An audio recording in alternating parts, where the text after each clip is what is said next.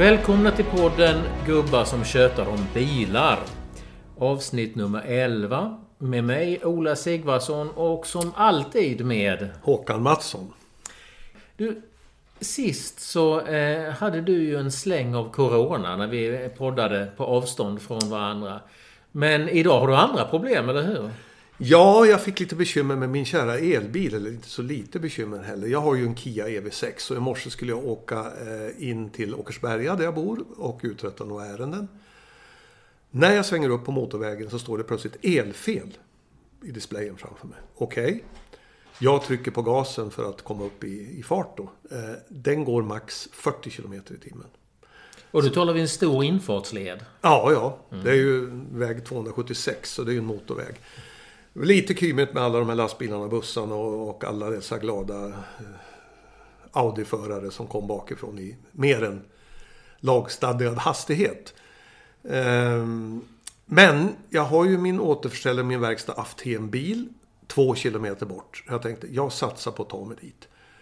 Efter ytterligare några hundra meter så gick hastigheten ner till tjugo kilometer i timmen.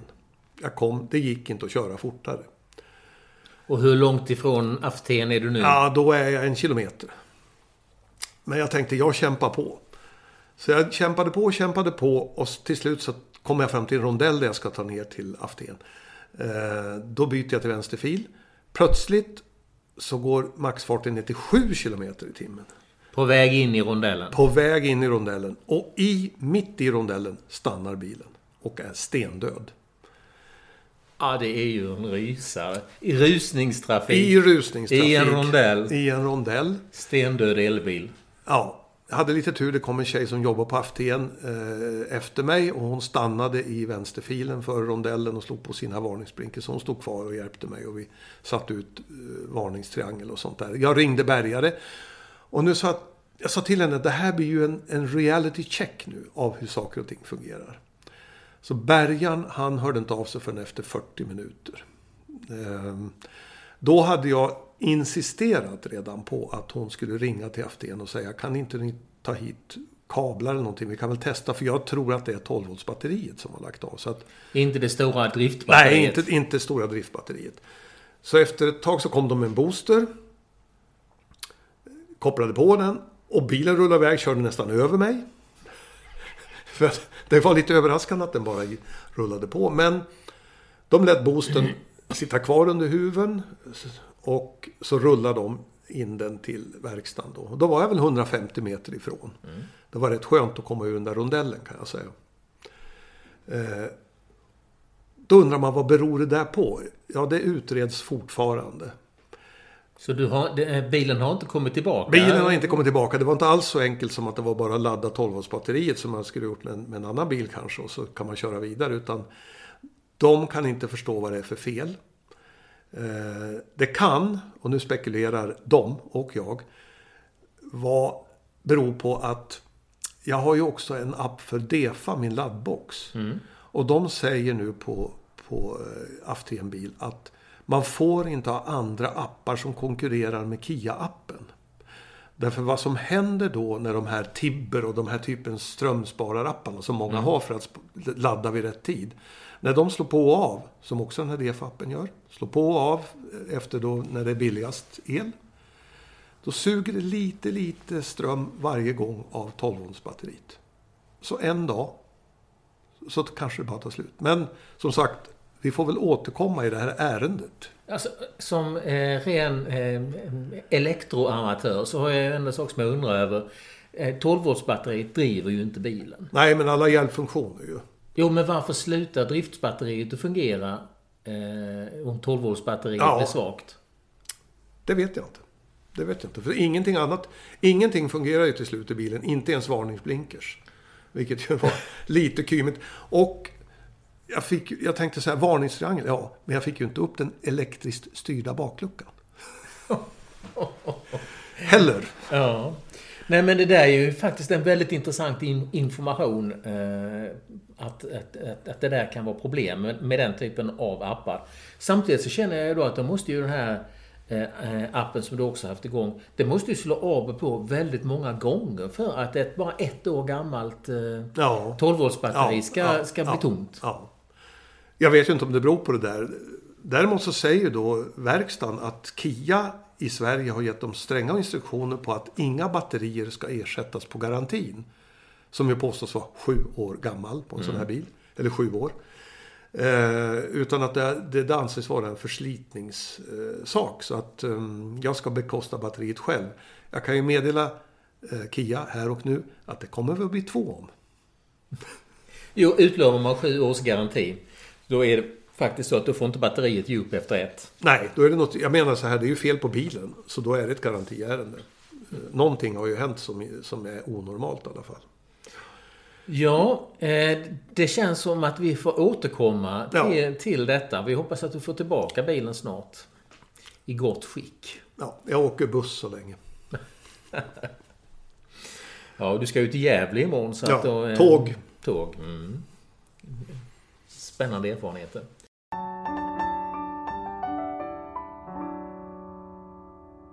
Du, eh, jag tänkte att vi, när vi går in på de ordinarie ärendena, så tänkte jag att vi skulle prata ändå lite grann om följderna efter Teslas prischocksänkning. Alltså ständigt denna Tesla, som Ture Sventon skulle ha sagt. Eh, I det här fallet så är det ju så att Volvo gav ju ett svar faktiskt genom Dagens Nyheter, där vd Jim Rowan intervjuades och sa att de inte tänker följa efter. De känner inte att de har fått färre nya ordrar sedan Tesla eh, sänkte sina priser, och de känner sig stabila. Och samma svar kommer i princip också från Volkswagens vd Oliver Blume, som i Frankfurt Allgemeine har sagt att vi har en klar prisstrategi och litar på styrkan i våra produkter. Alltså vi kan komma in på dem som går en annan väg så småningom, men jag tänkte fråga om de här. Alltså säger de detta därför att de inte kan säga något annat, eller är det därför att, ja, att de inte har förmågan att följa efter? Ja, jag tror att... Eh... Dels så vill de ju upprätthålla priserna naturligtvis, för att mm. annars blir det en förlustaffär. Men mm. de traditionella biltillverkarna, som vi har varit inne på senast i förra podden, sitter ju fast i en struktur som till exempel Tesla inte har. De har ju återförsäljare, de kan ju inte styra priserna egentligen hur som helst.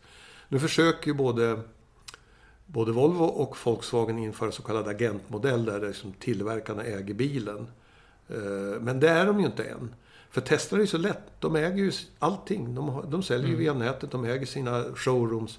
Så de kan vilken dag som helst bara trycka på en knapp och säga nu sänker vi priserna. Mm. Och Rowan-idén, han lyfte ju också fram det att, att, det, att det blir liksom ingen rörelsemarginal på en fossilbil som är omgjord på ett mer eller mindre till elbil. Därför att den, eh, det, man har inte fått de förenklingsvinster som finns i att göra riktiga rena elbilar. Nej, det har vi också varit inne på, att inträdesbiljetten till bilbranschen är ju mycket, mycket billigare idag, eftersom det är enklare att, att konstruera en elbil. Men, mm. alltså alla gör likadant. Batterier i, i golvet, två eller en elmotor, och så är det bara att köra på. Jag menar, de slipper ju de här höga kostnaderna som man har haft med fossilbilar, med investering i motorer, avgasrening och allt sånt där. Och växellådor inte minst. Mm. Så att han har säkert absolut rätt, och jag tror att även om de då säger att de ligger rätt prismässigt, de är säkert inte skärrade, men de är nog bekymrade över hur de själva ska kunna upprätthålla sina marginaler. Vi har ju varit inne på Teslas fantastiska marginaler. tjugoåtta till trettio procent. Ja, någonstans trettio procent. De har ju haft, de har ju naturligtvis råd att sänka sina marginaler till femton procent. Mm. Jag tror Volvo, de är, inte, de är ju inte uppe i målet åtta procent ens. Nej, förra de, ligger, året. de ligger runt sju. Ja, mm. så att de är ju, alltså där finns ju, Tesla har ju en fantastisk möjlighet. Men vi har ju lärt oss också med Tesla att de sänker inte bara priserna, utan de höjer ju också. Och nu har de börjat höja igen i U S A och Australien. Inte i Sverige än, men Men, inte, in, men inte i nivå med sänkningen. Nej, nej, det är ju en tiondel så mycket. Men dock, de, de har ju återigen så enkelt att laborera med sina priser. Att de mm. trycker på en knapp så är det ett nytt pris. Det är som, det är som sådana här hur mycket bensinpriset kostar utanför mackar. Det är lätt att bara ändra på. Men det, det var ju så att de fick ju cred för att eh, när de så, sänkte priserna, att de som hade beställt bilar stod i kö och väntade, då fick det godgöra sig det nya priset. Ja. Men blir det så att de som står i kö nu där får ett, ett högre pris ja, utan att ha bett om det? Det vet jag faktiskt inte. Eftersom det är amerikanska och australiska marknaden. Mm. Så att jag har faktiskt, det vet jag inte. Mm. Men det är lite spännande att de åker upp och ner så mycket, de här priserna. Absolut. Men sen så finns det ju också andra biltillverkare som inte går den här vägen som Volvo och Volkswagen, alltså bland de traditionella. Ja, jag vet att Xpeng har ju sänkt priserna. Ford sänkte ju priset på, på sin elbil Mac-E. Mm.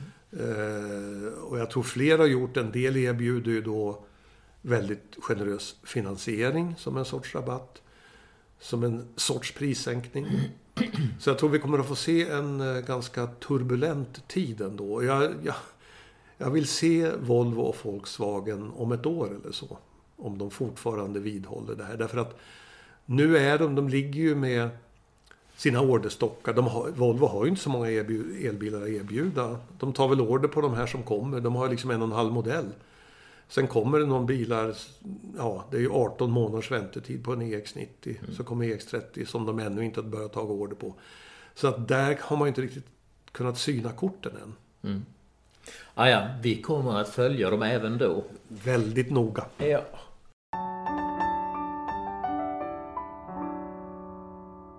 En del av bilmarknaden som ju inte berörs av det här med att vi har dåliga tider och hög inflation och eh, allt det här, det är ju de riktiga lyxbilarna. Jag tycker det är fascinerande med tanke som du säger, höga energipriser, inflation, mm. räntorna stiger, allting blir dyrare, folk har inte råd med mat. Vad är det som säljer? Jo, riktigt dyra lyxbilar. Nu kommer en snabb genomgång här. Ja. Bugatti satte nytt rekord tjugohundratjugotvå med åttio sålda bilar. Låter lite, men de vad, bilarna, kost, vad kostar de? Ja, de kostar från tjugo miljoner för en enkel Veyron till hundratjugo miljoner för La Voiture Noire. Volymmodellen Chiron, den har då kostat runt fyrtio miljoner, men det finns specialversioner av den som är ännu dyrare. Ja, jag såg en specialversion som hade sålts på auktion begagnad för, hundra, för hundraelva miljoner. Ja. Mm. Rolls-Royce satte mm. också nytt rekord, sex tusen tjugoett bilar i fjol. Okay. eh, som ju också var ett rekordår, alltså tjugohundratjugoett var ett rekordår, tjugohundratjugotvå ett rekordår, och det är S U V:en Cullinan som är drivande bakom den här ökningen. Snittpriset på en Rolls, ska jag bara säga, det är fem miljoner, så att när man ser det prislistor och sånt där stämmer ju inte. Men en sak som jag har funderat över när det gäller Rolls-Royce och deras framgångar, det är ju det att de har, håller ju på att lansera en ny elbil, Spectre. Och där är det ju faktiskt intressant att de har inte börjat producera den än. De har inte börjat bygga en endaste bil, men orderböckerna är fulla. Och det är ju en bil som går på fem komma fem miljoner mm. ungefär. Men jag, jag har också funderat att ett varumärkesperspektiv, är det inte lite lustigt att väl, välja namnet Spectre? Jo. Alltså i, i, i grund och botten, alltså rakt språkligt översats, betyder ju något spöke eller något sånt där. Men det är ju faktiskt också så att Spectre, för denna urengelska bil, där finns det ju en koppling till James Bond, och inte till den goda sidan utan till den onda. Nämligen Anne Stavro Blofields eh, terroristimperium Spectre.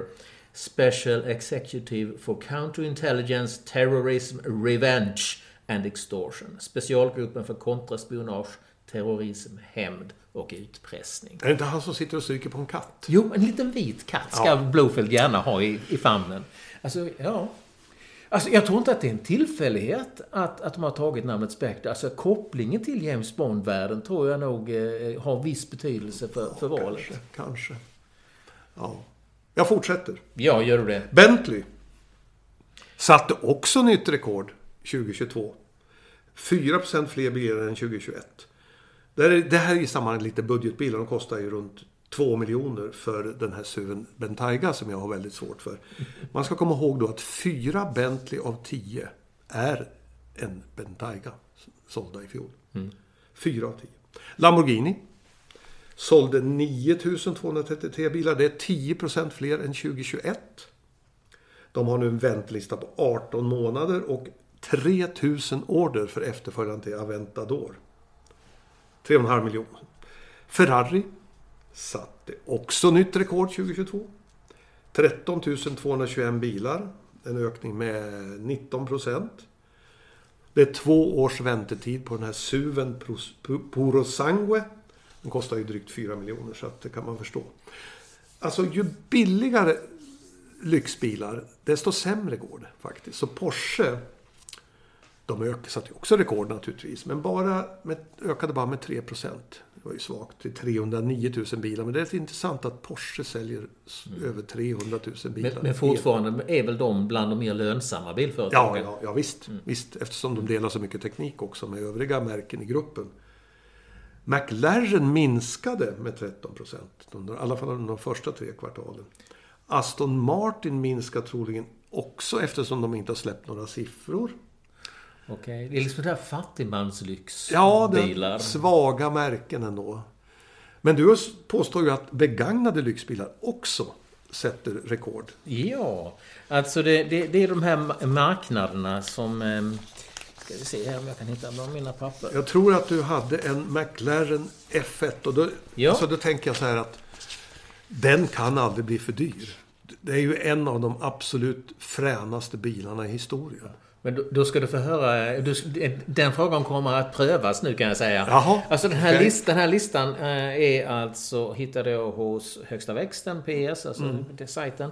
Och de har sammantagit en lista från Top Gear i England. Och här mm. är topp tre. På tredje plats, vad det gäller begagnade bilar sålda i fjol, så är alltså Ferrari fyrahundratio Super America Sport Spider från årsmodell nittonhundrafemtiosex. Såld i U S A. Vad, vad, vad tror du att den kan ha gått för? Nej, jag vet inte. fyrahundratio, det är väl ingen speciellt kul bil, va? Ja, får höra. tvåhundratrettiofyra miljoner ja. kronor. Ja, ja. Men sen kommer ju då favoriten McLaren F ett på andra plats. Årsmodell nittonhundranittioåtta. Såld i U S A. En av de verkligt sanna ikonerna. Den slog alltså Ferrarin med några tiotals miljoner för att den kom upp i tvåhundrasextiosex miljoner kronor. tvåhundrasextiosex ja, miljoner. Värd varje krona. Men det här är ju ändå småpotatis jämfört med den bil som toppar listan för förra årets försäljning av begagnade bilar, nämligen Mercedes-Benz trehundra S L R Uhlenhaut Coupé. Okay. Mm. Från nittonhundrafemtiofem. Det är en av två bilar, så det, det, det, det är ju, den, är, den baserades ju på, på trehundra S L R. Mm. Men man gjorde bara två bilar och den ena bilen ägs då av Mercedes själva fortfarande. Och det här är den enda i världen som kan gå ut till försäljning. Få höra.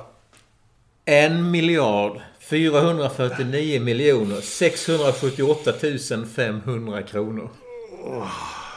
Mm. En och en halv miljard för en bäggbil. Och så tänker jag igen. Räntechock, energichock, inflation, matpriserna skenar. Ja. Ja. Ja. Men där har du ju en intressant frågeställning. För att det där har ju inte blivit riktigt tydligt förrän i år, skulle jag väl Nej. säga.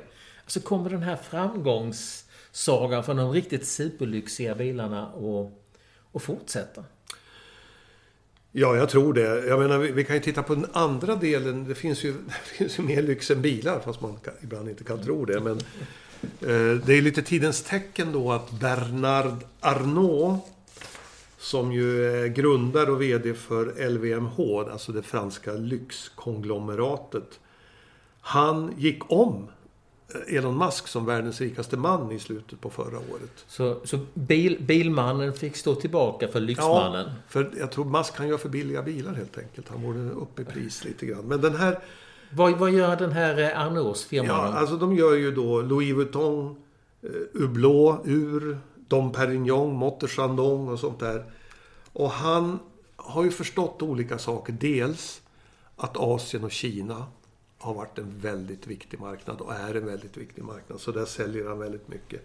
Dels har han ju satsat på kvinnor. Kvinnor som konsumentgrupp, säger olika undersökningar, påverkar ju åttio procent av alla beslut, konsum- köpbeslut i världen. Och just lyx till kvinnor har verkar ju ha sålt väldigt, väldigt bra. Inte minst i Asien. Och dessutom har han då liksom lagt sig över, jag säger det, masker för billiga bilar, på ett riktigt högt segment.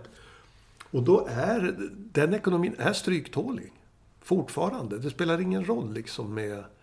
Shejkarna har inte blivit så fattiga att de tvekar inför en ny Rolls-Royce. Nej, det är väl oligarkerna som har legat lite risigt till det senaste året då.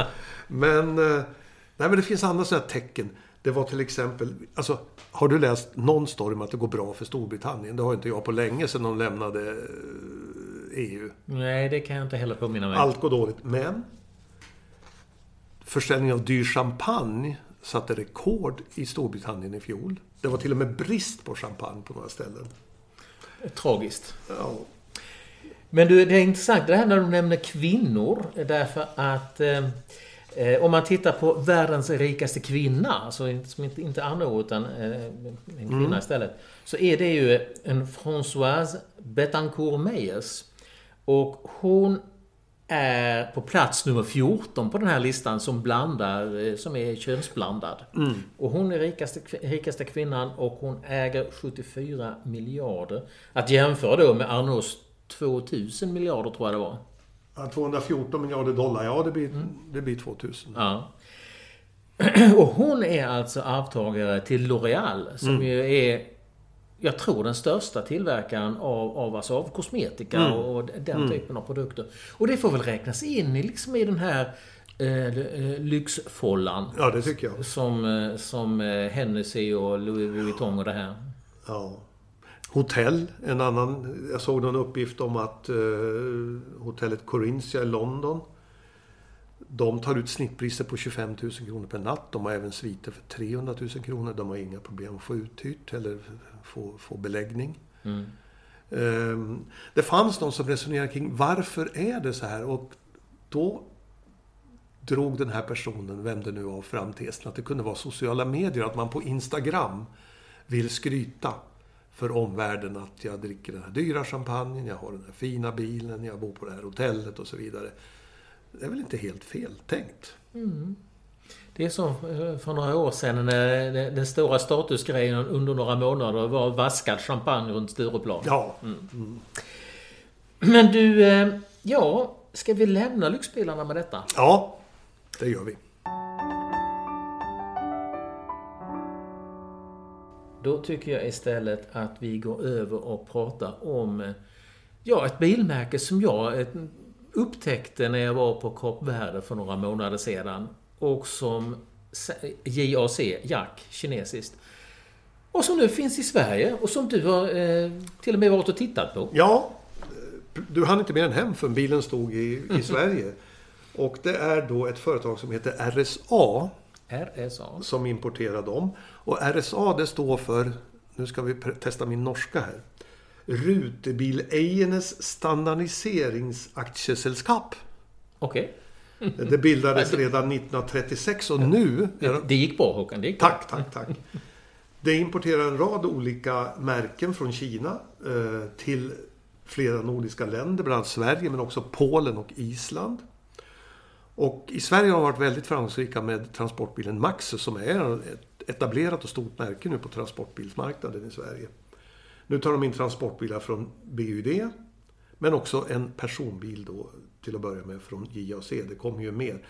Vi kan väl höra vad R S A:s Sverigechef Petter Nordsjö säger.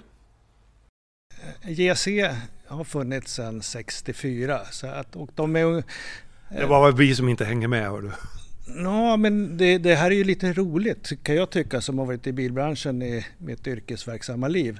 Att vi, även jag finner okända märken i det och, och även du med din erfarenhet. Men de här är en av pionjärerna på elektriska bilar. tjugo tio tillverkade de det första. Mm. Och nu har vi då, nu gör de en, en overseas-satsning. Det har de gjort länge. Men mot Europa är första satsningen här. Och vi kommer med en mindre S U V-liknande bil. Ja, det är en, en liten S U V, E J S fyra. Det här är väl det är ett stort segment i Sverige trots allt. Men hur går det att slå sig in nu när klimatbonusen har försvunnit med den här typen av bilar? För att leasingpriserna steg ju som, som raketer då, efter den åttonde november. Ja, absolut, jag är helt rätt i det. Och, men vi gillar ju också när det är lite svårt. Är allting för lätt så, så tröttnar man. Men skämt åsido så vi känner att det finns ett bra segment för vår och där vi passar in för att bagageutrymme, innerutrymmena är jättestora. Bagageutrymmet är på femhundratjugo liter. Mm. Många elbilar är kända för att ha ja, ett brevlådeinstick mm. som bagageutrymme. Här får man en riktig familjebil. Den är större än Kia Niro till exempel, som är den mest sålda i segmentet. Och det, innerutrymmena är som en X C sextio fast storleken av en X C fyrtio.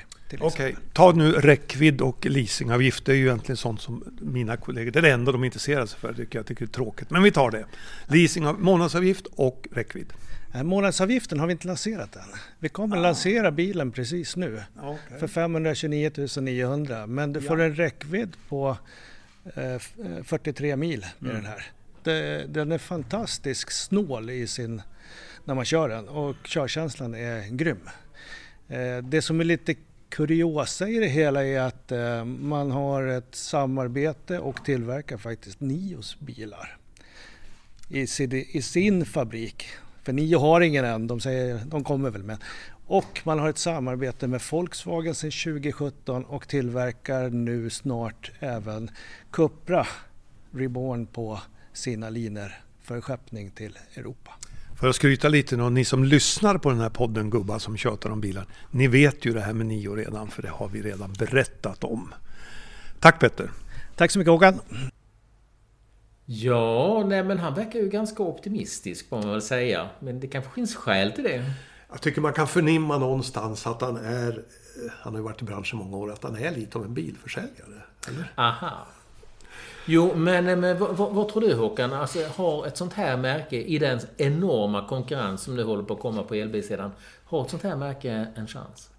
Jag tror att det blir väldigt tufft efter Teslas prissänkning. Nu är vi tillbaka där. Mm. För att den här bilen ligger i nivå med modell Y från Tesla. Jag tror till och med att den är lite dyrare, eller om det var strax något billigare. Men i valet mellan en förklädd fossilbil som är väl lite, den har bra utrymmen, ja, men som ändå är, känns inte up to date, och en modell Y, så tror jag att det valet är ganska lätt för den vanliga köparen. Så jag vet inte riktigt vem som ska köpa den här bilen. Det finns ju fler i den här storleken från något mer etablerade kinesiska märken dessutom.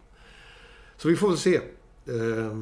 Jag kan ha fel som vanligt, så att ja, nej, men det ska bli spännande att följa dem när de ihop med alla de andra eh, kinesiska tillverkarna på riktigt har försäljning i Sverige. Ja. Mm.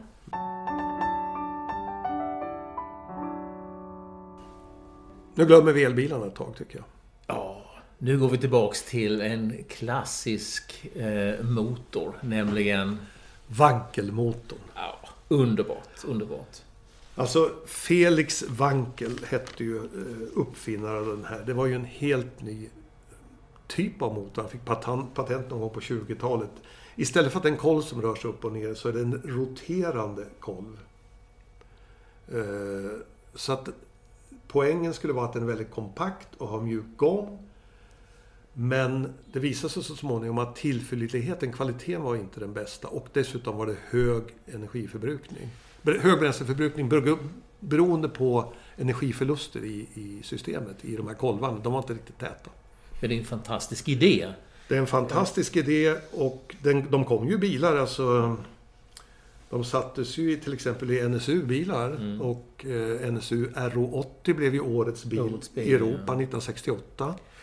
Och det var ju en av de stora bilarna som jag minns från min... Mm. min eh, Unga, min, min unga tid. Mm. Det var ju egentligen tre bilar som var riktigt, riktigt stora. Det var Range Rover, det var Saab Sonett och det var eh, N S U R O åttio. Det var mina, mina favoriter där. Tänk om, tänk om du hade dem i ett garage nu, alla tre. Oj, oj, oj. Du, ja, Felix Wankel, det är en utvikning. Han var ju en speciell person. Han gick ju med i flera antisemitiska organisationer och i nazistpartiet som tjugoåring och har även enligt uppgift diskuterat teknik med Adolf Hitler. Så han har varit i fängelse ett par varv. Både i tysk fängelse och efter kriget i fransk fängelse. Så en ganska stökig person. Den första bilen kom alltså nittonhundrasextiofyra, N S U Spider. Men sen tog ju Mazda över patentet. Om det var licens först eller, och de köpte det. Så det finns ju en bil som heter Mazda Cosmo från nittonhundrasextiosju som ju är mm. väldigt speciell, väldigt frän och som ägdes av min käre gamle före detta kollega Lennart Öjesten. Jag var ju svårt avundsjuk på den där bilen. Den var ju nu, väldigt speciell. Och nu är det så länge sedan så jag tror att vi får säga att han är den legendariska bilredaktören eh, ja. på Expressen. Expressen, absolut. Nej, han... Eh, Han hade ett visst intresse för den där bilen, måste man säga. Ja, jag var jättesugen på den. Sen kom ju Mazda med fler bilar. De kom med R X sju, R X åtta. Och de hade ju vankelmotorer fram till tjugotolv. Just i R X åtta? Ja. Mm. Men... tjugo... Som, som ju har den lilla fina saken utöver vankelmotorn. Att den har en bakhängd bakdörr. Ja, som inte är jättestor dock. Nej. Men som B M W i tre till exempel. Ja, ja. Mm. Mm. Nej, jag var sugen på en R X åtta en gång i tiden också. En utvikning är ju att Audi eh, visade en konceptbil som hette A ett e-tron tjugotio. Och den hade då en elmotor på hundraett hästar mellan framhjulen. Och ett litet batteri, bara tolv kilowattimmar. När det tog slut, då startades en bensindriven vankelmotor som var på tvåhundrafemtiofyra kubik, enskivig, så det var bara en sån där som snurrade. Och den gick på konstantvarv och laddade batterierna och förlängde räckvidden till tjugofem mil. Alltså tanken var bara tolv liter. Och eh, det där var ju fiffigt därför att vankelmotorn tålde ju inte de här lastväxlingarna. Det var då den blev törstig. Men att köra en vankelmotor på konstant varv visade sig vara väldigt bra. Men jag vet att jag frågade Audi då när vi var ute och tutade och körde med den där bilen. Men hallå, är det inte, är det inte Mazda som har rättigheterna till vankeln? Va, vad gör den i eran bil? Jag, alltså jag minns inte om jag fick något bra svar. Jag tror de hummade mest kring det där. Men nu gör ju Mazda ett nytt försök. Ja, för att nu är det ju någonting som heter Mazda M X trettio R E V. Och till och med E-Sky Active tror jag. Ja, ja. De har ju också en liten vankel, åttahundratrettio kubik. Och den fungerar ju som den här Audin egentligen då, att eh, den går, den drivs av en elmotor, men när batteriet, som ju är lite större, det är sjutton komma åtta kilowattimmar, när det tar slut så startar vankelmotorn på konstant varv och laddar batterierna via en generator. Ganska fiffigt. Och ger en räckvidd på... Jag vet inte riktigt faktiskt. Jag tror att det är omkring en, en sextio mil. Ja. Mm. Den där idén har ju testats av andra. Det har ju Ampera, Opel Ampera hade ju det här systemet också med, med att en förbränningsmotor laddar batterier istället för att den drev ju aldrig bilen. Och inte mm. i det här fallet heller. Så att det är ju inte som en laddhybrid, klassiskt att en laddhybrid, den har ju i regel då en elmotor som driver hjulen eller en förbränningsmotor som driver hjulen. Mm. Och samtidigt ser det ju inte heller en riktigt vankelmotorbil när det kommer till körningen. Alltså det här med att man kan få ut dessa enorma eh, rotationshastigheter mm. till exempel som ger en väldigt speciell körning. Mm. Det får man ju inte här för man kör ju inte med vankelmotor. Nej. Man kör ju med elmotorn. Ja. Men jag vet att det där, den går ju tyst och fint och mjukt. Och mm. det, min, mitt minne av att köra den där Audin var att det var väldigt, väldigt behagligt och att man inte som... Kanske Ampera inte hostade igång en förbränningsmotor utan eh, den funkade bra. Mm. Nej, så vi, vi välkomnar väl eh, vankel tillbaka ja. på marknaden. Får vi ja. se hur det funkar. Trots det politiskt lite känsliga bakgrunden där. För att, du vet, du menar, han var men, nazist. Du va? menar Felix, ja. Ja. Ja, nej, sånt får man ju inte vara längre. Nu ska man ju ändra i böcker och sånt där. Så att, ja. Ja, ja. Då, då tycker jag det är viktigt att vi har lyft fram det i alla fall. Ja, det tycker jag. Nej, men det är, jag tycker det är spännande, en spännande teknik och det, det kan vara ett mellansteg till en, en bra elbil. Absolut. Jag tänkte att vi kanske skulle ta avrunda dagens övning med en ganska häpnadsväckande nyhet och dagens nyheter från den, den tjugonde, nej, jag får se här, den, den tionde februari. Nämligen att vi kan inte förvänta oss elbilsrallyn, alltså rena elbilar. Nej. Och varför inte det? Nej, men jag tycker det här uttalandet av Pernilla Karlsson som är miljöansvarig på Bilsportförbundet, mm. det är bland det dummaste jag har läst på länge. Hon säger då så här: en tyst bil på en snöklädd väg kan vara farligt med tanke på att publiken står ganska nära vägen ibland. En del av den problematiken är också att det går väldigt fort på våra rallyvägar. Men det är ett problem som vi har redan idag. Alltså tanken med för det första med rallysport och bilsport är att de ska köra fort. Mm. Så att det kan väl inte vara ett problem, nej, tänker jag. Nej, det är ju en förutsättning. Och det här att de då är tysta. Alltså, elbilar måste ju idag ha ett ljud som varnar fotgängare när, när bilarna körs i lägre farter. Så mitt förslag till Pernilla, det är ju att man utrustar alla rallybilar med eh, ljud. Varför inte ödessymfonin av Beethoven? Den kan ljuda där i de värmländska rallyskogarna så att folk blir varnade. Eller glassbilen. Då kommer ju folk att fly om man får höra det där ljudet. Absolut. Men alltså, jag håller, det tycker jag är en bra lösning. Men eh, alltså, det är inte så att elbilar som donar fram i tvåhundra knyck i, i skogen är sådär jättetysta. Men de har, de har ju inte motorljudet, avgasrörsljudet. Men det hörs ju när de dundrar fram. Ja, jag menar, däcken hörs ju från elbilar. Det vet vi ju från, mm. från Tesla som vi just har pratat om. Har ju haft ganska bullriga däck alltid. Mm. Mm. Vilket ju har irriterat mig eftersom en elbil ska vara tyst då. Men även Formel ett är väl inne på det här att inte satsa på elbilar. Jag trodde ju Formel E skulle komma att, att ersätta Formel ett och att man verkligen gick in för den här elektrifierade bilen. Men, men även, även de då bangar nu i sista stund för, ja, det, det för att bli elektri- helt elektrifierade. Ja, det är ju faktiskt. De, de kör ju även där med, med, med delvis med, med elmotorer. Ja, laddhybrider, vad man ska kalla dem för. Men eh, nu har alltså F ett-chefen Stefano Dominicali gått ut och säger tveklöst och utan att dra på stämman att Formel ett kommer aldrig att bli elektriskt. Eh, och samtidigt så säger han då att det är klart att de ska ta miljöhänsyn och att de inte ska påverka med hemska mm. utsläpp. Utan vad de ska satsa på i, i Formel ett, det är alltså att göra ett, eh, ett bränsle som ger nollutsläpp. Mm. Det finns ju syntetiska bränslen. Porsche är ju involverade i ett projekt i Sydamerika till exempel att ta fram någon sorts syntetiskt bränsle som då ska vara klimathållbart. Men el är ändå el. Men han är inne på samma linje som Pernilla Karlsson, för hon säger ju också i ett annat uttal i den där artikeln: jag har svårt att se att trafiken i samhället någonsin kommer att bli helt eldriven. Så jag ser ingen anledning till varför rallyn skulle behöva vara det. Och det säger de ju samtidigt som E U har beslutat att inga nya fossilbilar får säljas efter tjugo trettiofem. Mm. Då är det ju lite läge att de blir eldrivna då, tänker ja. jag. Absolut, för det kan ju inte bli så att de, de här tävlingsvarianterna kommer ju inte överleva en helt elektrifierad bilflotta när de ska dundra fram på någon form av eh, fossilt bränsle. Nej. Och jag förstår inte heller riktigt varför de inte ser fördelarna med det här el, elmotorns fördelar. Alltså det går ju undan. Mm.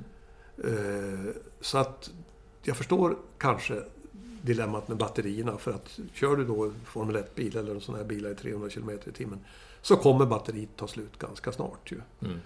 Så det måste man ju lösa om man då ska göra som Nio. Byta batterier, byta batterier istället för att byta, ja. man byter batterier när man byter däcken eller ja, hjulen. Me- mellan specialsträckorna. Ja. Mm. Eh, eller hur man ska lösa det, men det vore väl fränt att ha alltså, bilar som axar från, från alltså, noll till hundra ja. på två och en halv sekund. Och så kan man säga så här, ja men ljudet då, ja, jag tillhör ju de som då stått och lyssnat på diverse v- ljud från V sexton-motorer som vi var inne på i förra podden, och var även stått på Formel ett så där, och försökt gissa vad det är för bil efter vad det är för motorljud, men samtidigt lite kittlande, tänk en helt tyst. Lite kittlande är det också, tycker jag. Mm, mm. Så välkomna fram till tjugohundratalet. Okej. Okay.